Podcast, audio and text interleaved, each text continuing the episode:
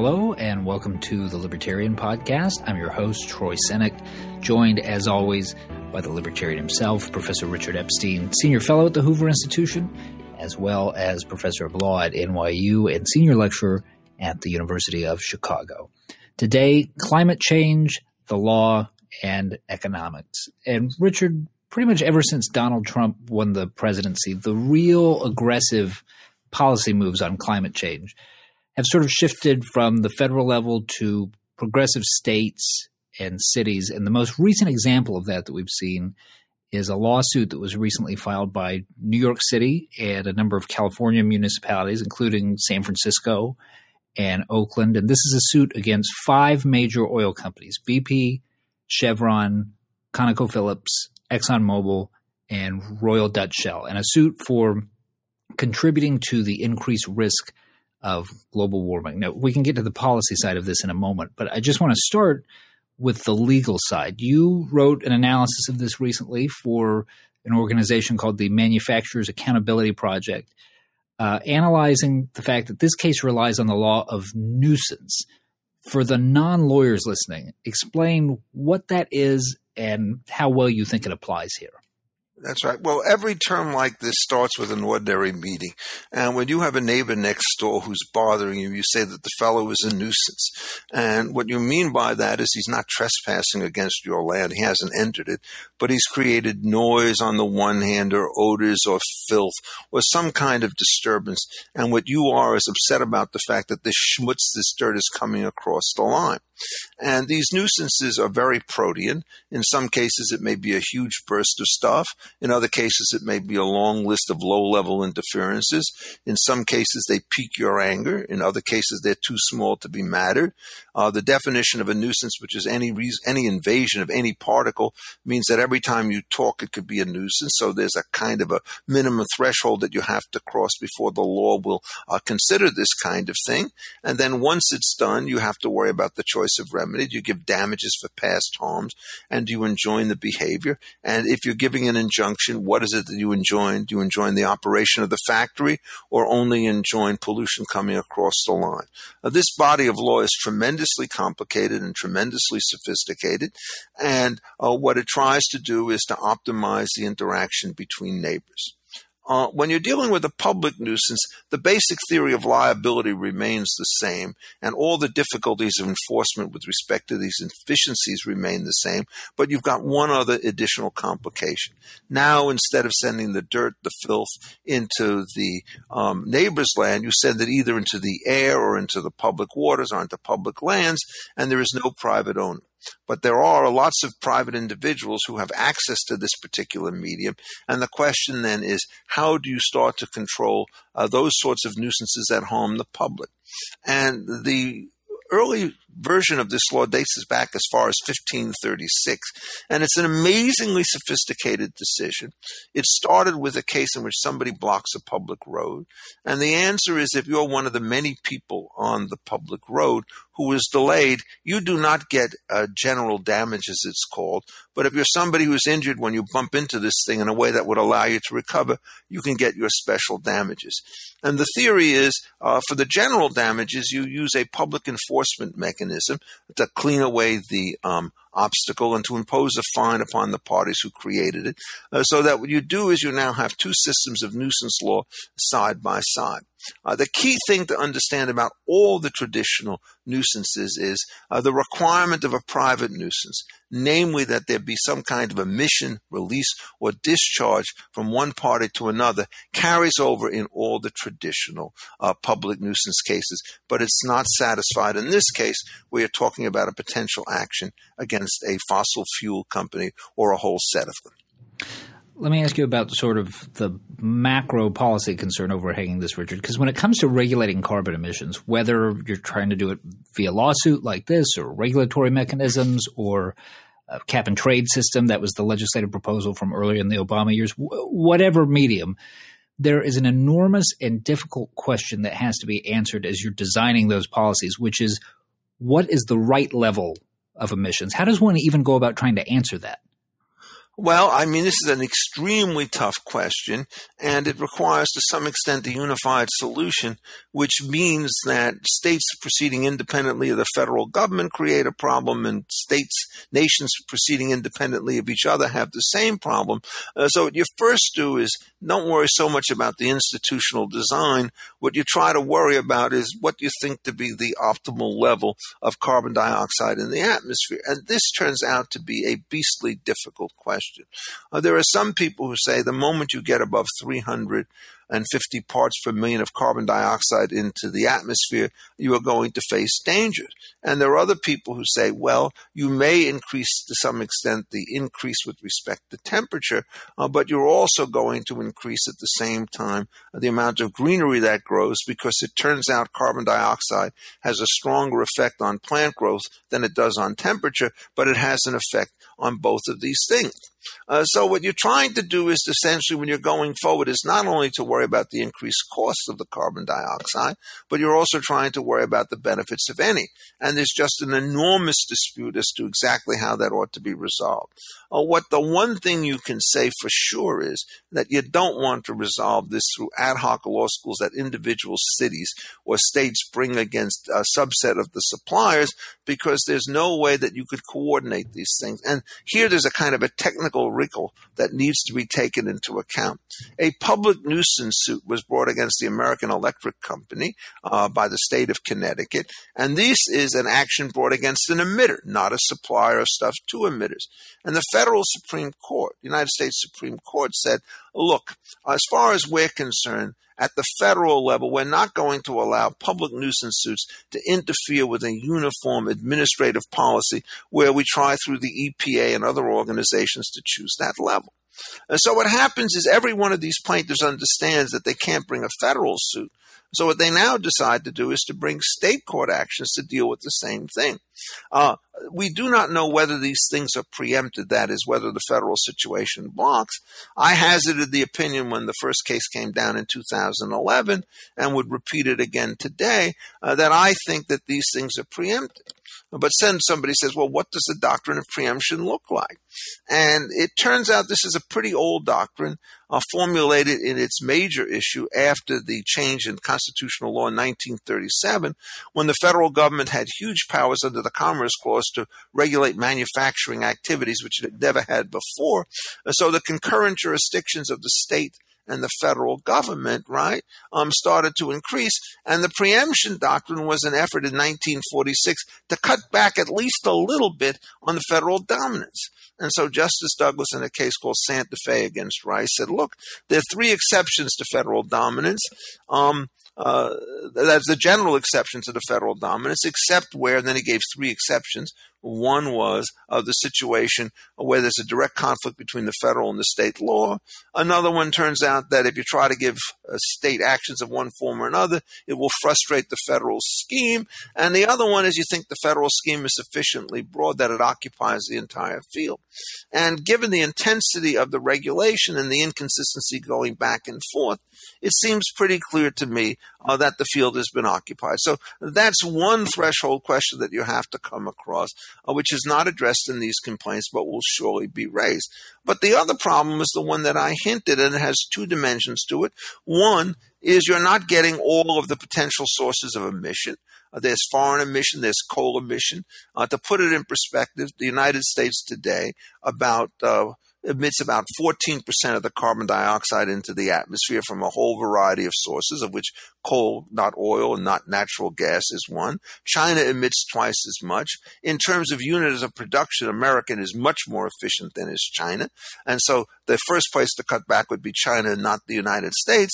And if you're trying to figure out the Chinese connection uh, to the temperature increases, whatever they be, if you're trying to figure out the European, the Indian, and so forth, uh, the American situation, as I said, is 14%, and the oil companies are probably a pretty small fraction of that. Uh, so you're saying, in effect, is we think if we go upstream against somebody who supplies, say, uh, the amount of carbon dioxide when used downstream by one or two or three percent, we're going to solve the problem. It's an incredibly disproportionate burden. It's also a little bit silly because if you're trying to think about it, you sell uh, crude oil uh, to somebody else. It's refined in a thousand different ways and used by all sorts of different people with different emissions level. And the great advantage of regulating downstream is that you can target it to emissions rather than to amount of stuff that's shifted. And if you want to deal with the upstream situation, uh, what you do is what you do with, for example, uh, a simple rule: Do we require ethanol to be mixed with gasoline, or do we not? And do we take into account the global warming implications when we make those decisions? So this lawsuit brings it to the wrong level of the state, and it has the wrong institutional issues associated with it, a damage action. Because what happens is you can't possibly say, look, we're going to enjoin the shipment of fossil fuels all the way around the United States.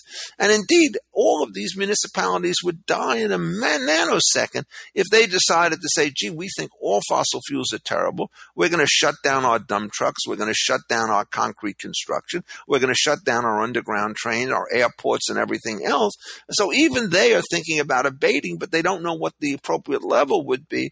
And given all of that kind of legal uncertainty, this kind of cause of action just in my mind makes no sense at all. At the risk of oversimplifying a little, on the spectrum of beliefs, okay. on the spectrum of beliefs about climate change, there are on the one end people who are horrified and think that this represents an existential threat to the planet. On the other end, there are people who will tell you that it's basically a hoax. And in the middle, you have a camp uh, increasingly visible who have now come to be called lukewarmists, who will say essentially, yes, it's likely happening and there will be consequences, but they are all things that humans can adapt to. And as such, we ought not to panic and throw out all the economic consequences. Mm. Where do you place yourself along that spectrum? Well, uh, just speaking just for myself, I, am more inclined to be with the lukewarmists, but the question is just how lukewarm turns out to be. And, you know, we have very good information about class climate changes, uh, temperatures, and carbon dioxide levels. We have much weaker information about causation. And everybody worrying about the future asks whether or not there's going to be an inflection point so that when you get to a certain level, all of a sudden things are going to zoom. So it's not just a question of what the past record is, it's a question of whether or not you think the past is prologue to the future. And that's why I have the distinction. So let me just sort of mention one of the documents that was relied on in the San Francisco complaint to show you what the levels of uncertainty are. And I'll fill in some of the background. What they say in the complaint is between now and the year 2100, uh, it turns out that we can see an increase in sea rise around San Francisco between roughly six inches and six feet. Well, you know, you can do the math. That's a 12 fold difference. The thing also to understand is wholly independent of any recent changes, sea level rises have been pretty constant at five inches per centimeter for century for a very long time. And so if you take the bottom estimate, what it says, nothing's happened. You got an extra inch in there. You take the top estimate, you're going over the top and you really have a major crisis. Well, when you start looking at the global models, what do they predict and how much do you take it? And again, there's just a fierce difference between the two sides on this. The alarmists, as the detractors call them, tend to think it's a monocausal situation in which carbon dioxide sort of governs just about everything and has dramatic effects. And the folks on the other side, to which I'm more inclined, say, yes, carbon dioxide has an effect, but remember, um, uh, water vapor is a greenhouse gas. Remember, there are volcanoes that can move in particular cases. Uh, there can be underground out, um, aqueducts which empty out so that land sinks instead of water rising. And so the difference between the two schools is often on the extent to which you weigh in local effects as against national effects or global effects to see the way in which this thing goes on. And so the point for this particular situation is if you're talking about estimates of 20 fold differences, do you make any investments now when you're not sure which way that line is going to go? That's also a very hard question. And the point about this is is given the level of dissensus, a lawsuit and multiple inconsistent lawsuits in individual states are not going to get you anything close to a comprehensive plan. Uh, so I think what one has to do is to recognize the diversity of estimations and then pick the institutional strategy that will allow you over the next 10 or 20 years to come to the optimal point. Um, and this is extremely difficult um, to do as a technical matter. And you're not going to be able to do it if individual experts get inconsistent verdicts in individual places. Um, and so the basic intuition that you have about all of this is that you need to do it in some sense through a centralized mechanism in the United States. There is a question about whether you do it through a global agreement like the Paris Accords. And of course, you go to that and there's an enormous disagreement of whether we should have pulled out or not. And there's an enormous disagreement as to whether or not you want major American adjustments today when the Chinese are given a 15 year grace period, even though their production or the carbon dioxide production is increasing. So doing this by individual lawsuits is not the way to get the appropriate global perspective.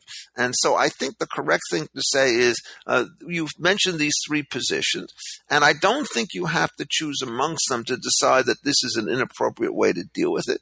What you do is you go into various legislative and treaty forums and you argue the thing out there to see which way it's going to happen one can say with a good deal of confidence that most of the predictions that were made in previous times have been too pessimistic. That is, they overestimated the amount of temperature changes that have been observed. You go back to the 70s, and Mr. Ehrlich had massive starvation by 1980 and so forth, which never started to happen. There was a famous projection by a man named Hansen who had several different ones, but one of his models had everything essentially ending now. We have Al Gore, who is going to say there was no ice in the Arctic Ocean, and although there's a little bit less, but not as much as some people have thought less uh, than it was 12 years ago, essentially essentially all of the predictions that were made in the inconvenient truth were overstated. So we have to have a little bit of humility in this. And a lawsuit is a kind of a once and for all type situation. What you really need is a constant monitoring and adjustment because it would be foolish to make extensive investments now that are going to depreciate if in fact the climate change and the water increase levels are going to be later down in the cycle. And it would be imprudent not to do something now if we thought the threat was going to take place in the next five years. And even if you look at the people who are very concerned about global warming, there's an enormous disagreement amongst them as to what the window of opportunity is. Is it very short or is it very long? And as I said, you can't resolve a thing like that on this particular uh, podcast. But what you can say is you can't resolve it either by trying to do this through litigation. The last thing that I'll ask you, overshadowed by the lawsuit a bit, is the fact that Bill de Blasio, the mayor of New York City, which is one of the cities that's party to the suit, is also saying that the city is going to sell off billions of dollars in fossil fuel investments from the city's pension fund. This has been a big push on the left over the last few years to get institutional investors to do this very thing. Analyze the wisdom of that move for us. Well, the first thing is if you sell off this stuff and you're not a shareholder, uh, then you have no influence internally as to the way in which you uh, deal with company policy. And by and large, in this particular case, it, it's a real mistake. The second thing is there's a huge amount of grandstanding associated with this because Mr. de Blasio did not say he's not going to buy any fossil fuel products because he knows if he does, he's complicit in global warming. He could not run his city if it turned out he did. And the third thing that you have to do is financially, this is bad for the city if it leads someone to an under diversification of its portfolio given the enormity of the global market with respect to oil company shares, it will probably simply result in only negligible price changes one way or another. Uh, so I think the correct thing to say is we understand why he's doing it politically, but if you're trying to ask whether this improves the health and welfare of the city of New York, the answer is no. And I would say, by way of comparison, the same thing is true of the lawsuit that Eric Schneiderman has brought against ExxonMobil, right, uh, for essentially overstating its reserves. Uh, it turns out global warming is not an important factor in calculating reserves because the long term effects, when discounted down to present value, are completely dwarfed uh, by changes in prices. Oil is now up to $70 a barrel. It was down to $30 a barrel, or even lower than that about a year and a half ago. Um, these price changes absolutely swamp the possibility of some kind of legislation or litigation, which is not going to take place until the generation or so after it. And so that too has a kind of a grandstanding situation. I wish this discussion had more science associated with it and less politics. I wish there was less of a cleavage between the libertarians who tend to be on the lukewarming side and the progressives who are, on the uh, alarmist side, uh, so that you could try to come up with a kind of a coherent policy. Um, my expertise is in institutional design. It is not in global science. And what I can say is that these lawsuits are a step backwards in trying to get an intelligent regulatory framework uh, to deal with the very contentious global warming issue. All right. Thank you, Richard. And thank you to our listeners. Remember, you can follow Richard on Twitter. That's at Richard A. Epstein. You can read his weekly column, The Libertarian, by visiting Defining Ideas at hoover.org. And you can help us out by rating the show on iTunes. For Richard Epstein, I'm Troy Senik. Thanks for listening. This podcast has been a production of the Hoover Institution. For more information about our work, please visit hoover.org.